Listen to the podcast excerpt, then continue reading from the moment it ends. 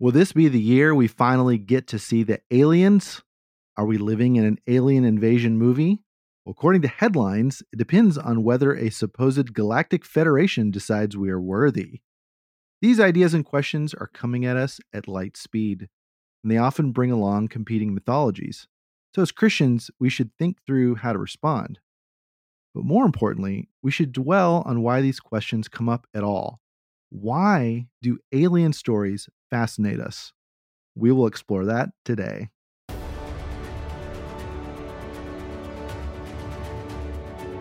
This is Fantastical Truth, the podcast from lorehaven.com, now into our 2021 season. And I'm E. Stephen Burnett, the publisher of Lorehaven, where we find the best of Christian made fantasy, science fiction, and beyond, and then we apply the glories, the beauties, the truths that these stories reflect into the real world that our Savior, Jesus Christ, has called us to serve, even in these uncertain times. And I'm Zachary Russell, a writer of science fiction, a consumer of alien stories, and a hopeful interstellar traveler. And this is episode 47 Why Do Some People Long for Escape to a Galactic Community? So, Stephen, ever since Election Day, we've all debated what do we think President Trump should or should not do, and uh, concerning the election, which we're not going to go there exactly, but Meanwhile, I'm hoping that before he leaves office, he will fulfill a very odd promise he made last year to release the Roswell files. That's right. Last year, he seemed to promise as such. And let's listen in real quick about that. So, last question. Before you leave office, will you let us know if there's aliens? Because this is the only thing I really want to know. I, I want to know what's going on. Would you ever open up Roswell and let us know what's really going on there? So many people ask me that question. I know, it sounds almost ridiculous, no, but it's actually the real question. It sounds like know. a cute question, but it's actually there are millions and millions of people that want to go there, that want to see it. I won't talk to you about what I know about it, but it's very interesting. But Roswell's a very interesting place with a lot of people that would like to know what's going on. So you're saying you may declassify? Oh. You'll, you'll, you'll, take it? Well, I'll I, will i will have to think about that one, right? Uh, I'll have to think. Okay, there you hear it. He knows something about Roswell, and he's going to think about letting us know. So you know what? Maybe that'll happen. Well, it's not going to happen uh, on his Twitter anytime soon. Uh, at least as as of this recording, uh, uh, that them aliens have pulled the plug on that yeah. particular platform for the president. And you know, you may be wondering, listener, why are we talking about this topic, this kind of side topic, instead of like the you know the main topic that's going on in all the headlines? You know, there's a lot going on. Uh, you know, should we talk about the big important things that are going on? Well, you know, sometimes we do. Sometimes we discuss the big headlines as they relate to our main topics on this podcast of books, pop culture, and Christian imagination. But you know, we're not the political truth podcast, we're the fantastical truth podcast. So we figure if you want your political news, you've got your places you can find that. And so you're probably here because you want to think and talk about something else, or at least we do. but it's why, you know, Stephen and I ourselves tune into shows like the Sci Fi Christian podcast or Talking Beasts, which was great to have uh, Rillian on from the Talking Beasts podcast recently. That was a lot of fun. I want to say something else a little, a little more personal here, Stephen. Our, our country is in a very dangerous place, and it, it kind of has been for a little while. And I, I really think it's important to sort of de escalate that.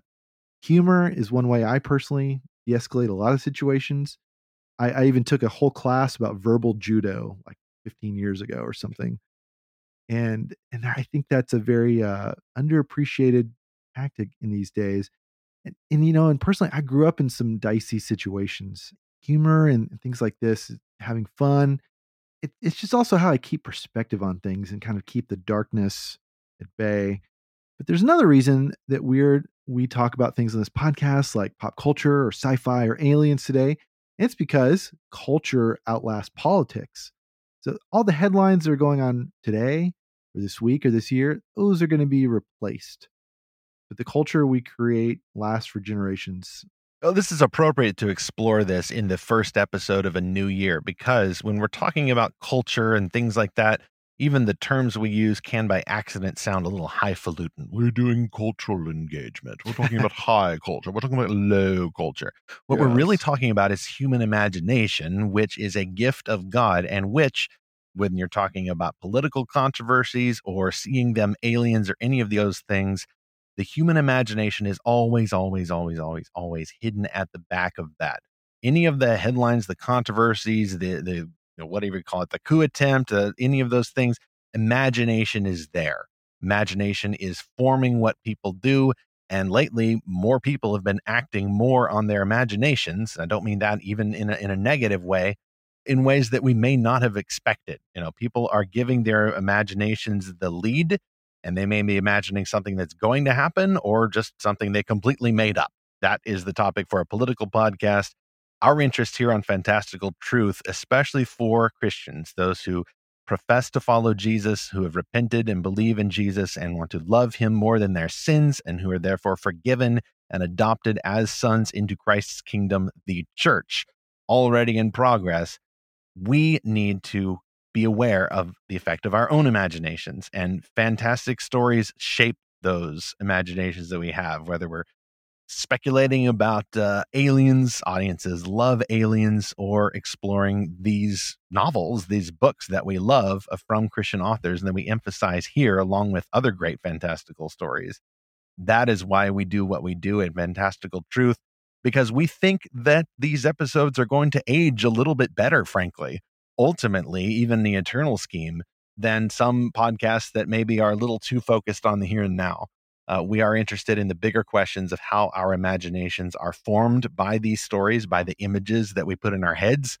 Zach, we've used the example of Christopher Nolan's uh, 2010 film Inception a few times uh, mm-hmm. because it's such an evocative image of going into someone's, uh, not just their brain, you know, not just hacking their brain, but hacking their dreams and then constructing a dream world and then either finding out a secret while you're in there sharing dreams with someone, or as the title indicates, planting an idea deep in the subconscious, so deep that the person doesn't even know it's there and they think that they came up with it themselves if they think about it at all. That is how God made us, though. It's how He made our imaginations to work. And so that that's why we do what we do here. And that's that's kind of a brief apologetic, more general apologetic for the for the podcast for anyone who's decided to try a podcast as part of the New Year's resolution this year. And you know, we're not an alien podcast, but the topic today is, of course, aliens. Oh, oh yeah. Audiences love aliens. but first, a word from our sponsor, who is neither an alien nor sharing specifically about aliens. Uh, a really great resource here from Azalea Dabill called Fantastic Journey, the soul of speculative fiction and fantasy adventure. Check your show notes for the link. This is actually a nonfiction book from Dynamos Press. It was published just uh, within the last couple of months or so, and this is a this is a resource designed to help fans understand why imaginative fiction is so important uh, she says that the secret of imaginative fiction is vital to our souls. This actually is really complimentary to that whole monologue I just did here. It didn't even mean this to happen. She says, if we do not dream, if we do not imagine, we begin to die. Uh, this fantasy genres guide quotes 70 authors who whirl the reader on a fantastic journey into the imaginative realm of magic and meaning. It's a smart, concise, and thoughtful look at how imaginative fiction impacts readers on three levels the spiritual arena, the wide world of ideas, and the sphere we breathe in. But the secret lies farther within, she says. There is spiritual meaning in fiction. If a book's dark soul is a false gem brought up from the sea of fantasy, we see shades of human evil and shudder, tossing that book back into the waves it came from. But she says, if our jewel of fiction glitters unrealistically bright, without a care, we shrug and we say meh, and the fate of that soul, pages fluttering in the wind, is to lie forgotten. She talks about unveiling the soul of imaginative fiction in the spiritual arena, experiencing the mystery, the beauty, and the adventure. Just really good stuff here about the practical value of fiction. I mean, we are just talking about this, even apart from the sponsored segment here, is that fiction helps us to wrap our imaginations around these things. Good fiction, anyway, great middle grade books, enchanting young adult stories, or standalone adult novels we bring up select jewels from the deep, she says, and explore mountain troves of speculative fiction for the riches heaped on untold shores. Very exploration metaphor there. I like that. Apparently, also, though, she says this resource uh, explores the dangers in the oceans of fantasy. It's not all glittering jewels and wonderful breezes. She says, wherever there is wealth, there is risk. That's a good point to raise, especially for people who want to discern what they read and you know make sure they're not putting harmful ideas into their imaginations or uh, or endorsing any of the harmful ideas we have as part of our sin nature. She says, How do you choose jewels of fantasy and not counterfeit riches? Where can you discover the best imaginative fiction for yourself, your children, and your friends, teens to adults? Discover the elusive secret of imaginative fiction in Fantastic Journey, the soul of speculative fiction and fantasy adventure. Find that which is the wealth of souls that is from Azalea Dabill, a book called Fantastic Journey, The Soul of Speculative Fiction and Fantasy Adventure, nonfiction about fiction, published by Dynamos Press in November 2020. You can find that at Amazon. Of course, check the link for your show notes. And I believe we'll have more from her at uh, lorehaven.com, the, the Spec Faith side, I think, uh, in the very near future, possibly the same day that this episode releases in uh, the second week of January. Okay, so here is where we're going to go today. We're going to cover some revelations of a supposed galactic federation. What? And then we're going to talk about the stories that shape our analysis and response to these headlines. And then we're going to look at why is this topic so compelling? Why does it immediately grab headlines whenever it shows up? Like I I was listening to a news program the other day and the host said, "You know, if it wasn't an election year, I would be talking about this every single day. And that's a pretty mainstream news show. I won't get into that. So, we're going to look at the traces of the galactic community here. And this is going to be sort of a 201 level episode. So, if you want to listen to more of a 101 level episode, if, if there's like references that we that you don't uh, get or just some terminology you're not familiar with, go back to our episode 22 where we first talk about the topic of aliens and the intersection of our government, the military, and um, kind of where all this has been going the last couple of years. Also, some other podcasts recommend. I've, Stephen, I've really gotten to know this guy named Colin Samuel. Uh, he's been on a number of podcasts. One is the, uh, our friends at Pop Culture Coram Deo, uh, and also there's uh, the Cultish podcast. They both cover some really in depth groups like TTSA, the To the Stars Academy, and they're the ones that have facilitated the release of these UFO videos that we've all seen. And so definitely go check those out. We'll link to those. Okay, so first let's get into uh, what have been all these headlines that have happened last uh, uh what 25 episodes ago since we talked about this. A oh, lot yeah. has happened. Yeah, and if, if we're not careful here, I mean, it could sound like we're saying that this is the real news, people. You know, pandemic, Chinese, of course it is, Trumpism, all those things. Oh, that that's just the cover. You know, if we've seen the memes after the Capitol Hill riots and such. Uh, my, I think my favorite so far is uh, either the one that shows the Lego version of the event with uh, with all these weird personalities being turned into Lego minifigs, uh, and the the other favorite one just shows the you know the mobs filling uh, you know the halls of Congress, and in the background you see, of course, lurking, uh, holding a, a, gilded frame, uh, Nicolas Cage, uh, oh, yes. mid theft of the Benjamin, Benjamin Gates. Yep. Yes, exactly. Well, we're not saying this is the real this is the real news. All, all that was meant to cover this up. It's just you know it, it's it's something that is more interesting, and then you know please God a little less controversial than whatever is going on right now. So Zach, what what Galactic Federation? Like, did we get their signals? Uh, did did we catch someone beaming up, you know, holding a tricorder? I mean, what what are we talking about here? Yeah, so um, so this term comes from a December tenth article, and we I believe we mentioned this briefly in a, a previous episode. The former director of Israel's space program, so it his name is Haim Eshed. He says that the U.S. and Israel have been in contact with the leaders of a intergalactic alien organization for 30 years uh, and there's some sort of treaty between us and them. There's also a secret underground base on mars. Now again okay I, I recognize all this sounds. This sounds like very hokey kind of stuff that's in the tabloids at the grocery store if we still have those. But you know, it's just interesting who this is coming from, right? This is like the, the head of uh, this space program that they've had for years, years. He's 87 years old. Uh, he worked in the Defense Ministry Space Division, and he says that President Trump is aware of these aliens, and he was on the verge of disclosing their existence. Hmm. So we kind of backdate this then to what was it that that interview we listened to earlier? That was from Father's Day in June, where the president said, "Yeah, you know, I I know a lot about these things. I'm not really willing to say it right now." Uh, now, interestingly, President Obama had a similar thing to say. So let's listen to that. UFOs? Any UFOs? Did you ask about that? Certainly asked about it. And? Can't tell you. Sorry. Okay. All right, I'll take that as a yes. Because if there were none, Why you'd say there was none, right? you just played your hand. I thought you were a poker player. You just 100% showed your river card. Feel feel free to think that. I do. I do. Okay, so yes, we're you can hear Stephen Colbert just you know kind of having fun with this. Of, of course, we're all kind of having fun with this.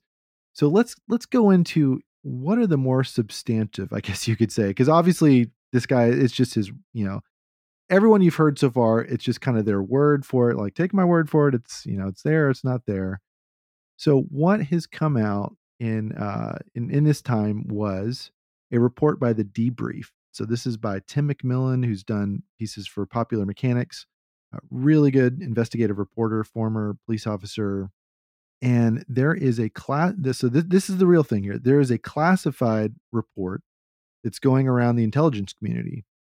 It's, uh, I guess, it's been produced by the UAPTF, the Unidentified Aerial Phenomenon Task Force, that's in the DoD, and which, by the way, that was just given a directive by Congress to produce a, a public report within 180 days. So by June, there's going to be apparently this pretty massive report that's going to come out about all this.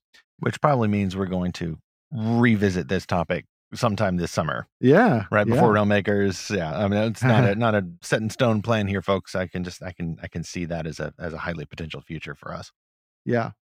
So uh, there's two particular sightings by Navy pilots in these reports. So interestingly, the these reports were on the DoD's secret network called SIPRNet, wh- which, if you're following some other news about cybersecurity, SIPRNet was just hacked. That was part of the SolarWinds hack. So that's kind of interesting. And if you're from outside the United States, uh, get lost in the acronyms. Uh, DoD, I believe, stands for our uh, our Federal Department of Defense. So that's the, that's the Defense Department. Those are the guys who send all the battleships. Yeah.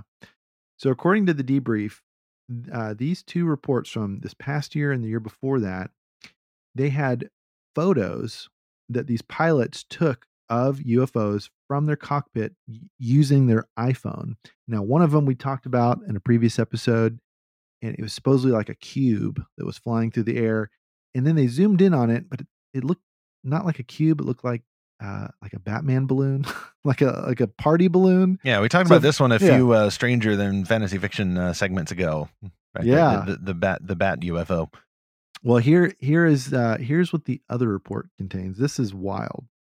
The other report contained a photo of a gigantic triangular craft that came out of the ocean at a 90 degree angle and flew into outer space and within seconds. Oh, not cool. Yeah, and it's Get uh, out it- of the oceans. We need those. right. So so you know this is uh, if you've seen the movie uh, The Abyss, th- this is maybe this is where we're headed. It uh so the aircraft or the object uh, it was an equilateral triangle with rounded edges, perfectly spherical white lights in each of the three corners. And uh, now this photo has not been released, um, but there there's mock-ups of it that you you can see in the the article that we've uh, posted. The other thing though is that our other like our our ships, our our navy, you know, battle cruisers or whatever, they have detected these objects under the water uh, u- using sonar or whatever it is, us- using what's called um, what they call mass int, M A S I N T. But it it's our all of our measurements and signals intelligence is what that stands for. So they they call these fast movers. They they don't know what to call them. It says quote on occasion, there are detections made of non cavitational, extremely fast moving objects within the ocean. End quote. This messes with my kaiju versus giant mechs Pacific Rim type perception of what monsters come out of the ocean. Yeah. Just looking at this from a technical standpoint, it's interesting because th- this is what they call a transmedium travel. It's something that can go from water to atmosphere to space and not miss a beat. You know, it's not like a seaplane that has to land or like a rocket ship with multiple stages um, that then splashes down with a parachute. You know, this is something that can just go through anything apparently. Uh, Zach, quick sci-fi writer aside here. Uh, I too have a sci-fi manuscript on the shelf, and uh, a a person who read it said that a, a vehicle uh, that could travel in you know quad environments like that uh, Mm. seems unrealistic for science fiction. Well, well, well. Look, Yeah, they have yeah. the last laugh here. Yes, uh, but apparently if the aliens can do it, then why can't uh, the the protagonists of my my manuscript? Yeah. Well, and adding to the mystery, the US Navy has a patent for a triangular UFO, essentially, like an anti gravity uh, aircraft that uses uh, some kind of advanced superconductors and a compact fusion reactor. And this is a real patent that the Navy was awarded by the US Patent Office and actually had to fight for it. The US Patent Office said, oh, surely this isn't real. There's no way the physics in this works. And the chief technology officer, basically for the Navy, went to bat for this scientist that worked for the Navy and said, no, this is real. Like, th- this is actually working. And there's a lot of mystery around that. There's been a ton of analysis of that I won't go into. I'll, I'll link to something from the drive. That brings up the possibility okay, may, maybe this is some kind of new Cold War with another country, or a, like, I, my, my theory is a Bond villain maybe has something like this. So possibly there's some kind of advanced human technology out there. But this classified report, okay, that's it's circling around the Pentagon says we may be dealing with non-human technology. So they are they are just as stumped as we are, and that is me the really interesting thing about this. Like they don't really know what this is. So make of that what you will.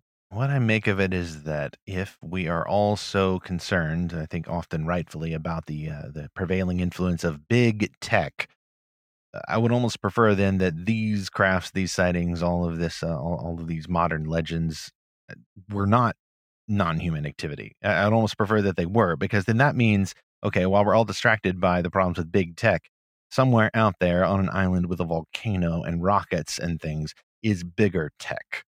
Uh, that, that's horrifying. You know, it, it's Doctor Doom in Latveria. He's got his Right. own. Uh, he's got his own technological empire, and it's uh, we need the Fantastic Four and Spider Man to go stop him. Uh, this is uh, this is uh, kind of fun, but also slightly scary to contemplate, uh, especially if it's some kind of human origin.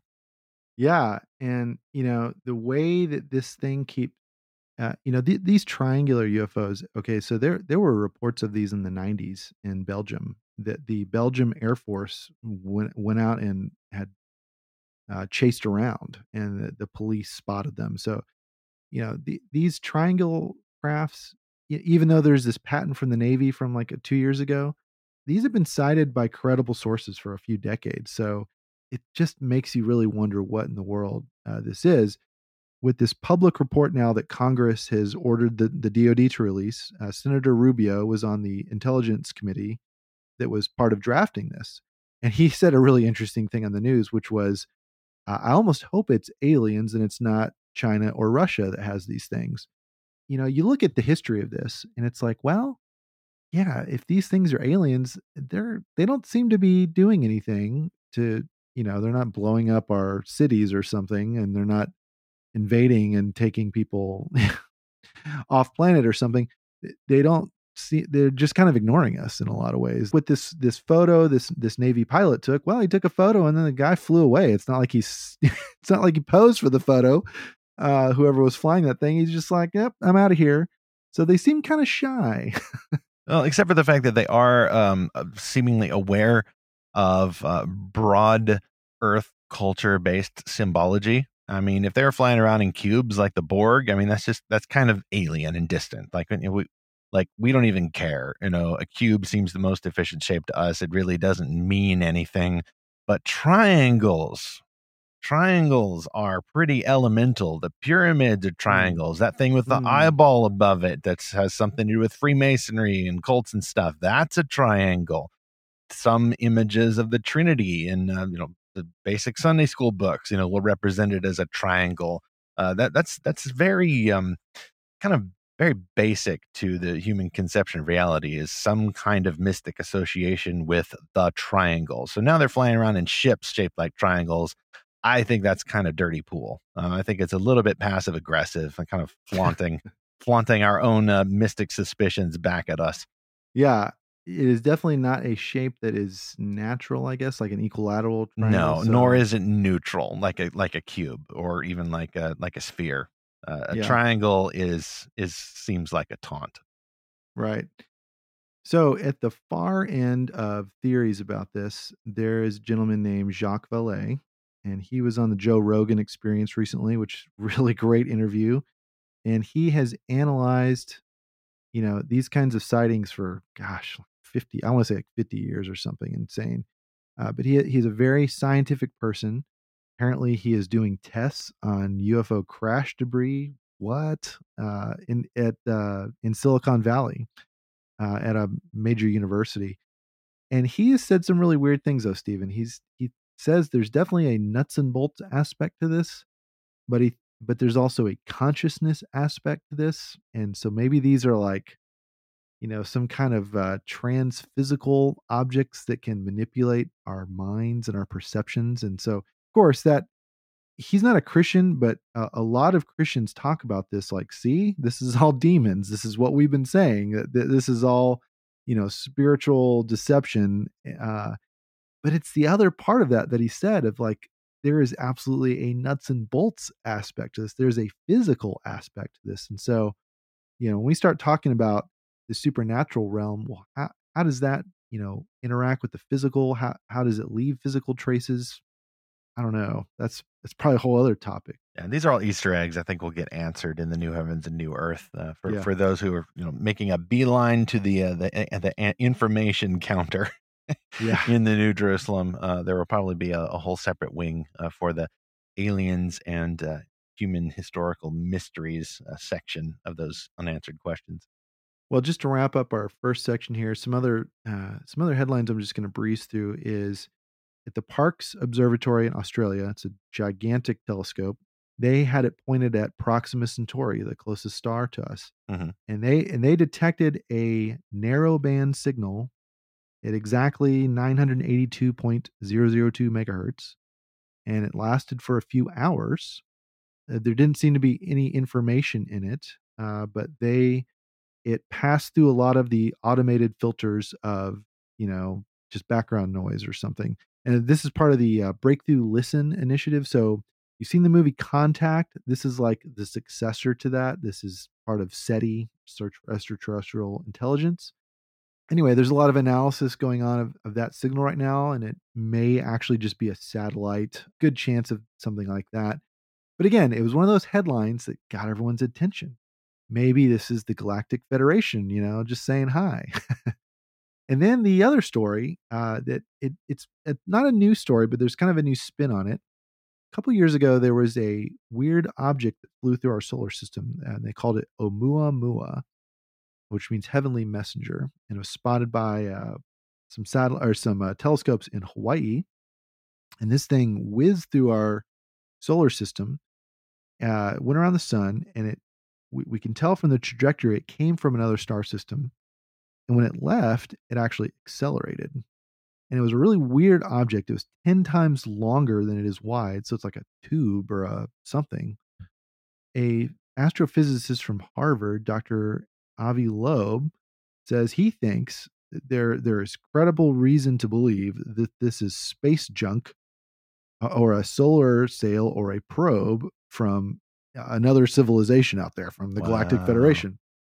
Yeah, so and, and he's uh yeah, he's this very respectable scientist at Harvard.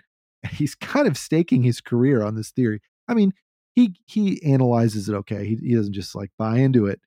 but he's taking a very serious look and he kind of makes this point. He's like, why not use our imaginations? Why not consider interesting possibilities, even if it's just a rock?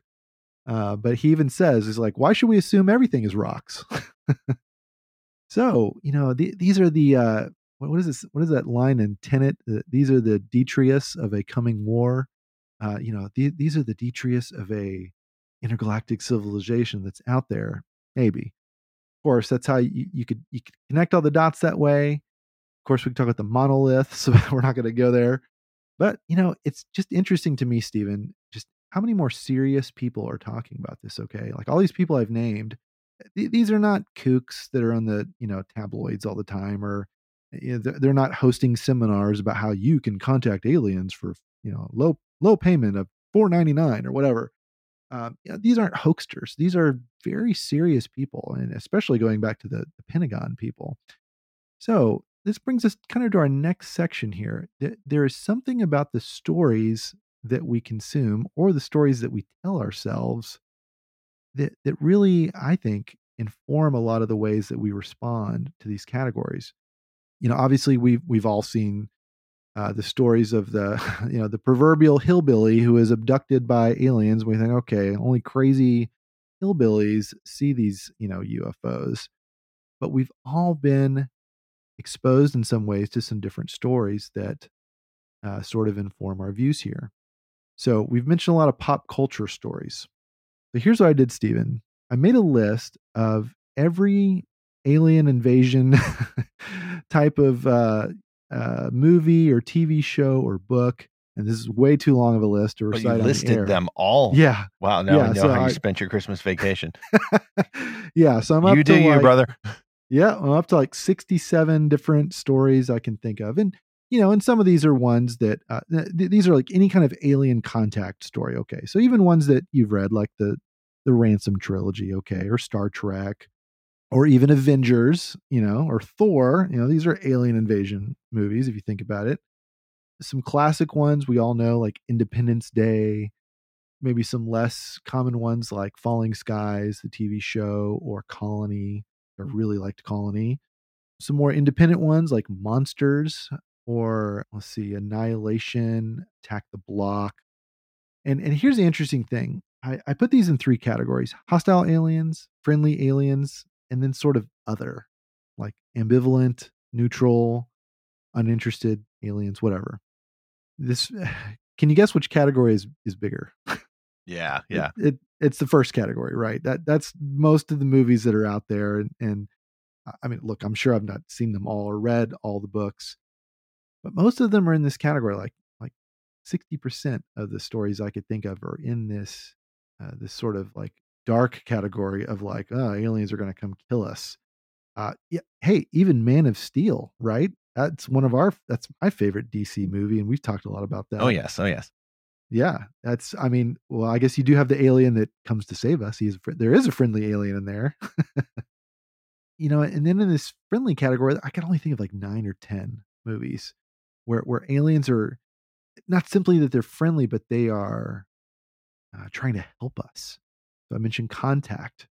You know, they're reaching out to us to induct us into this galactic community or the abyss. Like we stumble upon them, you know, in the 80s and under the ocean. And then they're like, okay, I guess we'll show ourselves now and help you end the Cold War and get rid of all the nukes. And, you know, to an extent, Star Trek, Star Trek First Contact, where the Vulcans come here and they, uh, of course, the Borg comes at the same time. But the Vulcans come and bring us into the Galactic Federation. So I mentioned earlier that these all these alien encounters our pilots and so forth are having doesn't really fit either of these categories. The, you know, these triangle UFOs are not zipping up to the fighter jet and saying, "Hey, by the way, I'd like to tell you about our Savior and Lord, you know, Uthantu or something," uh, and they're not also blowing up our our fighter jets. Thank goodness. They're kind of not interested. And so I started thinking of movies in this category, Stephen. Have you, uh, let me see if you've seen any of these. Uh, you seen District 9, Super 8? I have not seen either of those. Okay. So that, that's, th- these are stories where aliens have come here, but they're sort of victims to us. Which I think that wasn't that like C.S. Lewis's theory at one point that maybe God is keeping the aliens away because we didn't slave them or something. Well, yeah, it's the idea in the in the Ransom trilogy slash Cosmic trilogy slash Space trilogy is that uh, other spheres in the universe are governed by these uh, angelic type archons called uh, the the Oyarsa, and these are these are inhuman creatures. They're not aliens. They they are angelic warriors, guardians of these other worlds, uh, roughly equal to uh, the Greek perceptions of like Venus or uh, or Mars. And these other planets may have their issues and other stories going on, but they are entirely separate from the inverted story of God's activity on Earth, uh, which is ruled by the bent one. Uh, in Lewis's, uh, you know, fantastic uh, reimagining of, you know, the gospel here is applied to Earth and other planets. Earth is the only planet that has gone off the grid. Uh, that is why the first book is called "Out of the Silent Planet." Silent Planet is spoiler alert, Earth. because no one's sure what's going on with Earth. You know, Mars is like kind of just plugging along, but isn't especially affected by evil. Uh, and if uh, people from Earth land there, then we've got trouble. How much more so uh, with uh, with uh, Perelandra, the, aka Venus? Something has gone on in the past on this planet in Lewis's reckoning, and uh, there's a, almost a new Genesis type scenario here. apparently, after some backstory with another world, and God just wipes it out and starts over.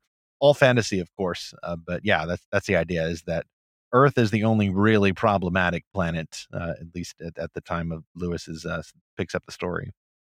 It's because of the humans. Humans are the worst. Well, you know, there's a problem when we go too far in that direction. You know, as if humans are the uniquely worst. You know, and if we just you know all died off and you know let the mastodon take over, then the world would somehow be a better place. You know, humans are the worst, but because we were created to be the highest, uh, we were created to be the stewards of God's creation you know, regents in a royal calling acting on behalf of God. Uh, when Adam and Eve rejected the parameters of that role and decided to do it their own way, then they fell hard.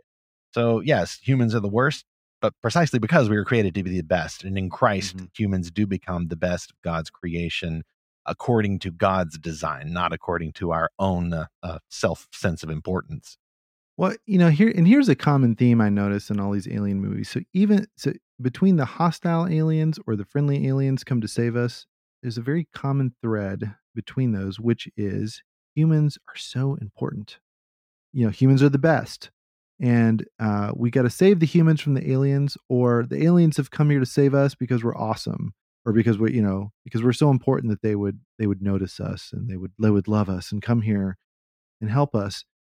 But it's this third category that, that really unnerves us the uh, C.S. Lewis's uh, space trilogy, where it's like, oh, you know, there's aliens, and and they kind of didn't know we were there, and boy, we we really come cause problems. Or uh, District Nine, which is where aliens land in Johannesburg, and then basically there's a new apartheid. And they're sort of kept in this like uh, refugee camp, you know, and, and, and discriminated against or just other movies where we come across like alien technology and and you know mess everything up once we find it like stargate or sphere or um, or whatever. These kind of stories actually seem to fit the events that we're seeing in, in the real world which is that whatever these objects are they don't think we're that important. That almost hurts our pride a little bit but here's what i want to do too i, don't want to just talk about popular culture i want to talk about the other stories we tell ourselves that sort of inform our views about all this so when we look at history what, what what are the two classic themes of one civilization meeting another one? There, there's explorers where it's friendly, let's help each other out, or there's invaders, and and we tend to kind of latch onto one of those stories, right? Well, especially if you want to go out and shoot something with guns and you know be viewed as a hero, you know, either in a right. video game or a movie or whatever. You know, aliens are not humans. You don't have to deal with the moral implications as much if they don't have a human face. You can blow them away uh, just like robots in the simulator level. It's all of the fun of violence, but uh, fewer of the moral quandaries, or so we'd like to tell ourselves. You know, there was an article in uh, Cracked, I think, years ago that talked about why we love zombie stories. It's because, hey, we get to shoot people, except eh, they're not really people anymore. So you get that sort of uh, clear conscience about it. You know, the other stories we tell ourselves, though, are just the story of cynicism well, of course the government is lying to us. You know, of course they're covering up the aliens because you can't trust the government, and uh, and of course there's a secret society that's running everything, and everyone's you know lizard people because you can't trust anyone. Man, we are all time lows of trust in government, and so it, it's no wonder that alien stories are so popular because it's like I I want there to be some other government out there. Then there's the story of uh, what I call the story of insignificance. That well, of course, there's aliens because eh, humans are nothing special. We're just one of many uh, habitable planets in this galaxy that's full of you know civilizations, and we're just one more civilization, and um, it's just a matter of time before we discover them. And side note, we may actually discover some things this year from the James Webb Telescope, uh, from the TESS satellite. Yeah, who knows what we're going to discover? But it's just interesting to me, Stephen, that people have already kind of made these conclusions about what we will find based on what they think about humanity. Then the third category is what I say is is the opposite of that is specialness. You know, humans are so special that aliens have come here to study us or to help us or to help evolve us. And um, I mentioned earlier the uh, To the Stars Academy. Well, they've they put out these books, uh, fiction and nonfiction, called Secret Machines that all along through thousands of years, the aliens have kind of been the hidden gods that have either helped us or manipulated us. You know, we are so important to them that they have this very hidden, complicated agenda and they're giving us their technology. You know, it, and this is what I talked about in the intro that there's like this competing mythology about what these UFOs and what aliens are. And of course, you know, we're the, we're a Christian podcast. The Bible shapes what we think about all this and what we think and the ultimate destination of humanity and galaxy and the, the earth is. And Stephen, you and I may even come to different conclusions about what UFOs are, if there are aliens. But you know, I, I'm just so interested in how in all these stories that we tell ourselves in culture, in our popular culture, and just in everyday conversations. And to me, that all of these stories kind of affect why these headlines go to the number one spot on Twitter trending for days. Uh, or why, like that guy in the news is like, I would talk about this every day if there wasn't an election happening. So, what are your thoughts about you know the, these kind of underground stories that sort of uh, morph all this together? Well, a few, a few thoughts, and uh, I think my position on this, if you could call it that, could be summarized by a sort of cautious agnosticism. I don't spend a lot of time on UFO Twitter increasingly I try to spend as little time as possible on on you know, uh, Twitter, Twitter, altogether. wise. I, am mainly going there, you know, just to kind of keep up with okay, what's going on with you know some of the disputes in the you know Christian pundit world or uh, the disputes in in certain fandom worlds, and particularly that makes that platform fun for me but i recognize the limits of it and i also recognize the fact that you know it, it can be very much a forum for spreading unsubstantiated rumors and sure. several other harmful or even you know, sinful ideas can can be spread about on there. So it's not just a knock on Twitter. It's just uh, Twitter reflects human nature, uh, and a lot of the explorations, suspicions, theorizings about the aliens do reflect human nature. Like I'm, I'm human. I have a human nature, and I'm not distant from this. Uh, I'm not some scholar about this. I don't consider myself a skeptic, really. Just kind of agnostic. You know, like well, what has this to do with me? It's a little bit more of the Sherlock Holmes brain attic philosophy. You know, for me, I suppose if you pinned me down, then, you know, keeping up with like, you know, DC movie news or something like that, that really is kind of clutter in the brain attic. You know, does it help me do my job? Well, actually, with Lorehaven, like, yeah, it kind of does, you know, because these are, you know, this is a fan community. It's, it's wonderful. And, interesting to see how people react to stories like this, which you know helps me understanding you know human nature and my quest to understand human nature and all that. Uh, so I, I guess that does that does affect what I do, uh, you know. But UFOs not so much, you know. So Zach, that's why you know you're more interested in, in this uh, than than I am. You know, that's it does help you do your job. It's what you write about, and it's what a lot of people are interested in. So I want to respect that.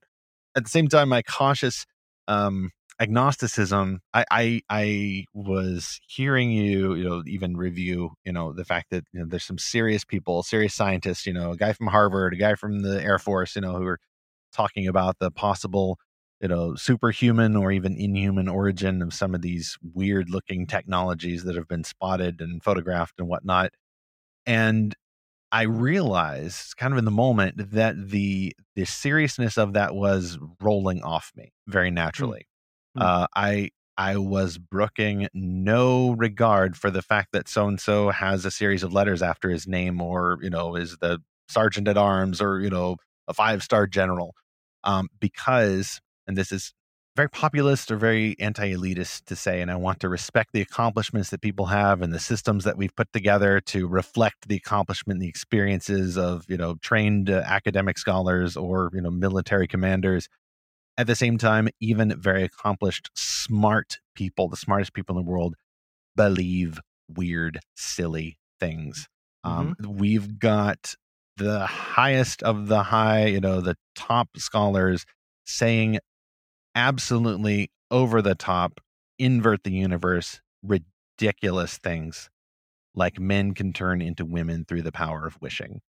Literally, there are now, you know, legislations that have been proposed and regulations and all that that are repeating this complete pseudoscience.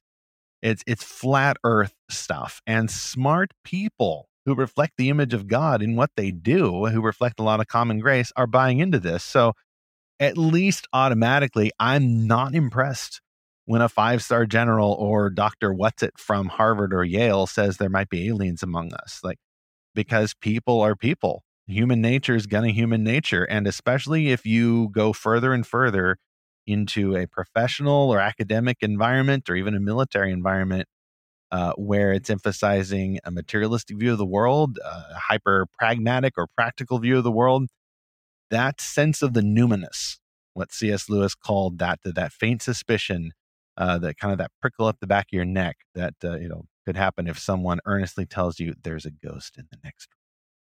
And you get what Lewis called the sense of the numinous. There's an unknown out there.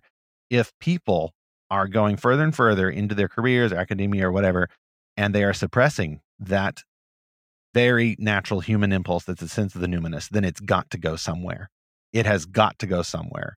It's going to go into some kind of, you know, occult suspicions that you've smothered deep down.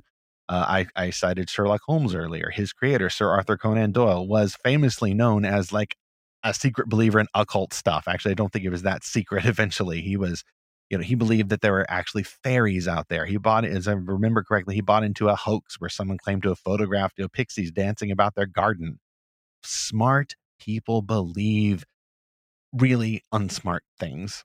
So that was, I guess, my first reaction when you were saying, okay, this is serious people saying this is like, I actually, I don't take them any more seriously than I would, you know, the, the uncredible guy who says that he was abducted. You know, I honestly would take them at about the same level of seriousness, rightly or wrongly. That's my response. And it does occur to me after all that the wildest events in scripture uh, the resurrection of Christ, you know, the birth of Christ, were first announced to the people that others would not take seriously, almost by design. So uh, it's another reminder that sometimes the gospel or the truth will frustrate the wisdom of the wise, and it will be revealed to infants and children. Uh, just, just a general application there is, I think, eh, just take it about as seriously these claims, no matter who's making them, as seriously as you would take anybody else you know, uh, just because they got some letters after their name or are at the top of their game academically or in the military. Really, when it comes down to stuff like this, the Bible should be the authority, not the very serious person. Well, and and that's what actually quite a few people have observed. They're like, maybe it's not that aliens exist and UFOs are visiting us. That's the truth. Maybe the truth is that a lot more people have been tricked into believing that for one reason or another and you know people that should know better like I, i've seen that very much be talked about uh, because the reality is you know despite all these intelligence reports photographs what have you there really is nothing that we can go visit in a museum or there's not some alien visitor center where we can see for ourselves. There's not conclusive proof of any of this. And and and, and by the way for my friends on ufo twitter I, am not talking bad about any of you guys because this is something everyone talks about there, which is that you know disclosure is always next week or next year or something like that. Like there is no, you know, official word or official conclusion about any of this, And and that's kind of what I was mentioning earlier is that these UFO encounters uh, the UFOs don't really seem that interested in us and they just kind of leave. You know, they don't stay here and then make themselves known to everyone. And It's so, got to be a blow to the human ego. yeah, Got exactly. to be a terrific strike against our sense of centrality in the universe. Right. so- some, you know, secularists or you know, uh, New Agers or whatever you want to call them would turn that into, well, we're not important at all. You know, therefore treat marriage however you want, or you know, abandon your family. You know, it's all about the materialism. Like, well, that's not true either. You know, humans are central to God's plan, but God's glory is the goal of humanity, and that that's why we matter, not because we matter all on our own.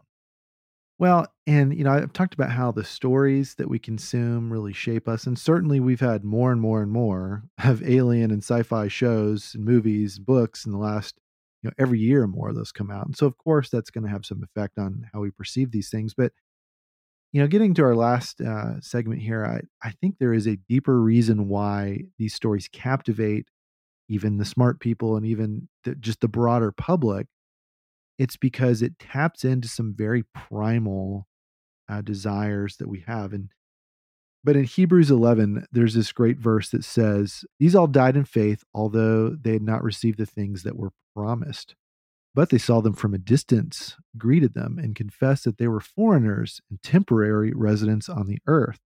Now those who say such things make it clear that they are seeking a homeland if they were thinking about where they came from, they would have had an opportunity to return. But now they desire a better place, heavenly one. Okay, so stop right there.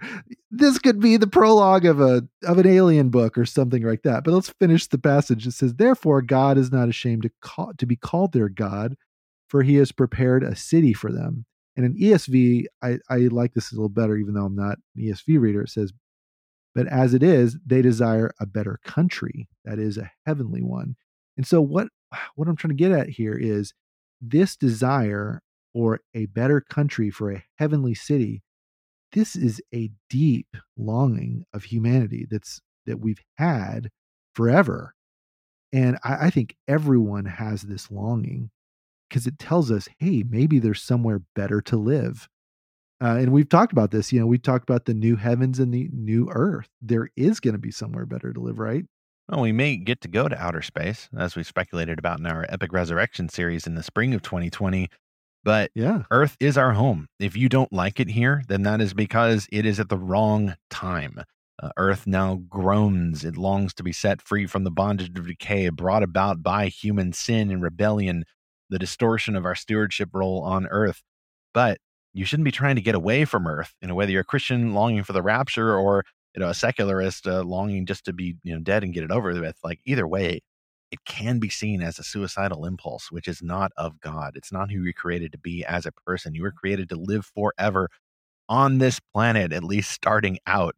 And eventually, that longing for a better country will be fulfilled for those who are in Christ because God will bring the better country here, transform the place. Whether there will then be life on other planets, whether it's human colonies or plants or animals, I'm kind of ruling out the whole sentient life there because it I believe it does mess with the biblical view of the universe. But either way, Earth is going to be the capital of the new heavens and new earth. It's kind of there in the name. Yeah. And, you know, there's another desire mixed up in all this is that there's going to be someone uh, that can save us and give us all the answers, solve all our problems. Or maybe there's some other being out there that's going to kill us and, you know, make us pay. And, you know, and that makes us uh, look very closely and we, we pay, you know, that it's that human instinct of when we see a threat, we, we pay very careful attention to what it is. And so perhaps that's why, because we've, again, we've had like I counted up 41 alien movies I've seen where the aliens come to kill us all. And so that's part of what makes us pay attention to it. It's that survival instinct. And and certainly, you know, there's some echoes of revelation in some of this. Like I, I've talked about before, like, look, if I don't know, but if if there really are aliens out there, maybe that's what God is going to use in Revelation 9, like the, the star that falls to the earth, and then these creatures come out and just torment everyone, wipe people out. Okay, maybe that's an alien spaceship. I, I don't know. Uh, It it's more likely to be something supernatural, or okay, it could be something symbolic, I guess. But the, the point is that, um, as we talked about earlier, you know, this this idea of humans are the worst, and that's half true. You know, there, there is a big problem of sin, and we feel like there is no solution within humanity or on this earth. And so th- this is kind of what I was getting at, just to go full circle with the intro, is that alien stories fascinate us because there's something true about it, which is that we need a new planet and we need a new humanity uh, because what we have now ain't going to cut it and we can't seem to fix it. So something else needs to come fix it. And so, look, I, my point is to your friend that really buys into this stuff, and, and and I'll just say to my friends on UFO Twitter, look, I'm fascinated by this stuff, and I don't know exactly what to think of all of it, but I think at the end of the day, it's pointing us to something that we can know and and uh, someone that we can know, which is Jesus Christ. He is the fulfillment of these longings, and so I love these stories because of how it points us to Him. And I think that in response to our own title about that longing for a galactic community, a, a, a federation, you know, a, a, a, a overall uh, benevolent, you know, group of allied planets that uh, you know share resources and explore and share knowledge and all of that. I actually think that that is not just an indirect, uh, you know, reflection of human longing. That'll that'll be fulfilled by Jesus in some abstract, difficult to define spiritual way. Like I, there's nothing in Scripture, and there's a few indications in Scripture that that would support the idea that that could happen literally. I, I think that this could happen literally. Why else are all those stars and planets there if they are not one day, you know, maybe millions of years from now, after the Lord's return and the renewal of all the universe for his glory. When Jesus puts all those things, all things that God has created under his feet, that's a direct promise of scripture. Metaphorically, Christ is going to be ruling these things, no exceptions whatsoever. No spiritual rule from a distance or however else Christians describe it. It will be actual and completely fulfilled at that point, why would Christ not then say, go play, build some spaceships? You know, here, I don't know if he'll give the blueprints or whatever, but I think that this could happen literally. This is not an attempt to be cute. This is not an attempt to be relevant and relate the gospel to science fiction. I I think that this could actually be one of the little Easter eggs of the human story that's been existing alongside uh, in our groaning earth all along. And I think then that if you want to have a galactic community someday, your best chance of that is not to imagine a materialistic world, is not to just let these longings continue unabated or, or you know, buy into uh, idols, what the Bible would call idols, in an attempt to fulfill the longing. The idol's not going to fulfill you.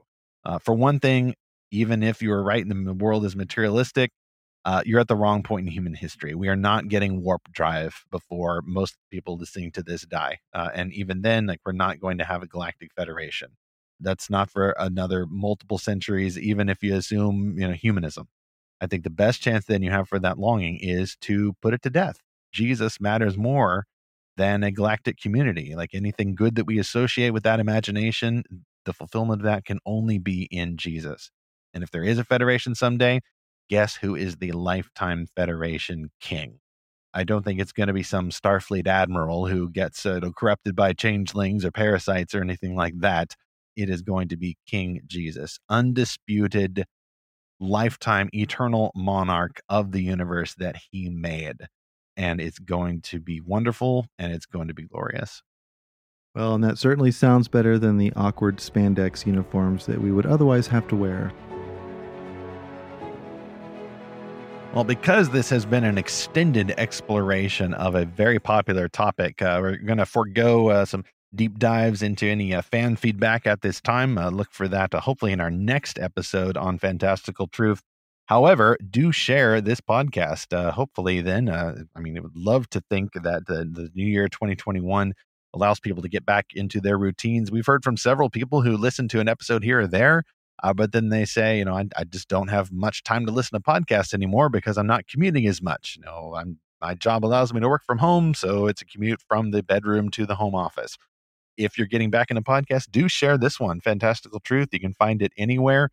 And you can also follow Lorehaven at lorehaven.com. Big changes to the site uh, this month, as uh, we've mentioned before. Uh, we're de emphasizing the role of a, of a quarterly publication. Uh, print resources kind of got stretched to the breaking point because of the pandemic. So we are going all digital and monthly at lorehaven.com. Everything is open for reading, for exploration, weekly reviews, monthly articles, and frequent news posts as well. Uh, we started doing those uh, just last week uh, after the New Year's Day in January, and we've had a lot to share there. So go have a browse, comment, whatever you wish to do. Uh, we would love to connect with you and send us your thoughts about aliens. Audiences love aliens, UFOs, the longing for a galactic community, any of those things. You can email uh, podcast at lorehaven.com or use the fantastic feedback form, which uh, should display right at the end of the show notes for this episode at lorehaven.com slash podcast. Next on Fantastical Truth, we're going to look back over the year 2020 as we did in the early part of 2020 itself for 2019. This time we're going to put 2020 into our examination and see what are the top uh, articles uh, that we ran at uh, at the Lorehaven network of sites. Uh, what are the top Christian fan stories as well of the year? Don't know if that'll be a top 10 or just a well, top seven, however many we find that seem to be worth uh, some exploration. We're going to explore all of those and then uh, hopefully view those in the light of this world that Jesus Christ has created us to serve. Meanwhile, whether or not you believe in aliens, whether they are invaders or benign or some kind of, you know, benevolent force sent to help us, make sure that you subject all of those beliefs uh, not to the words of experts, not to the words of, you know, serious uh, generals or academic scholars, but to the word of God alone as we continue to seek and find his fantastical truth.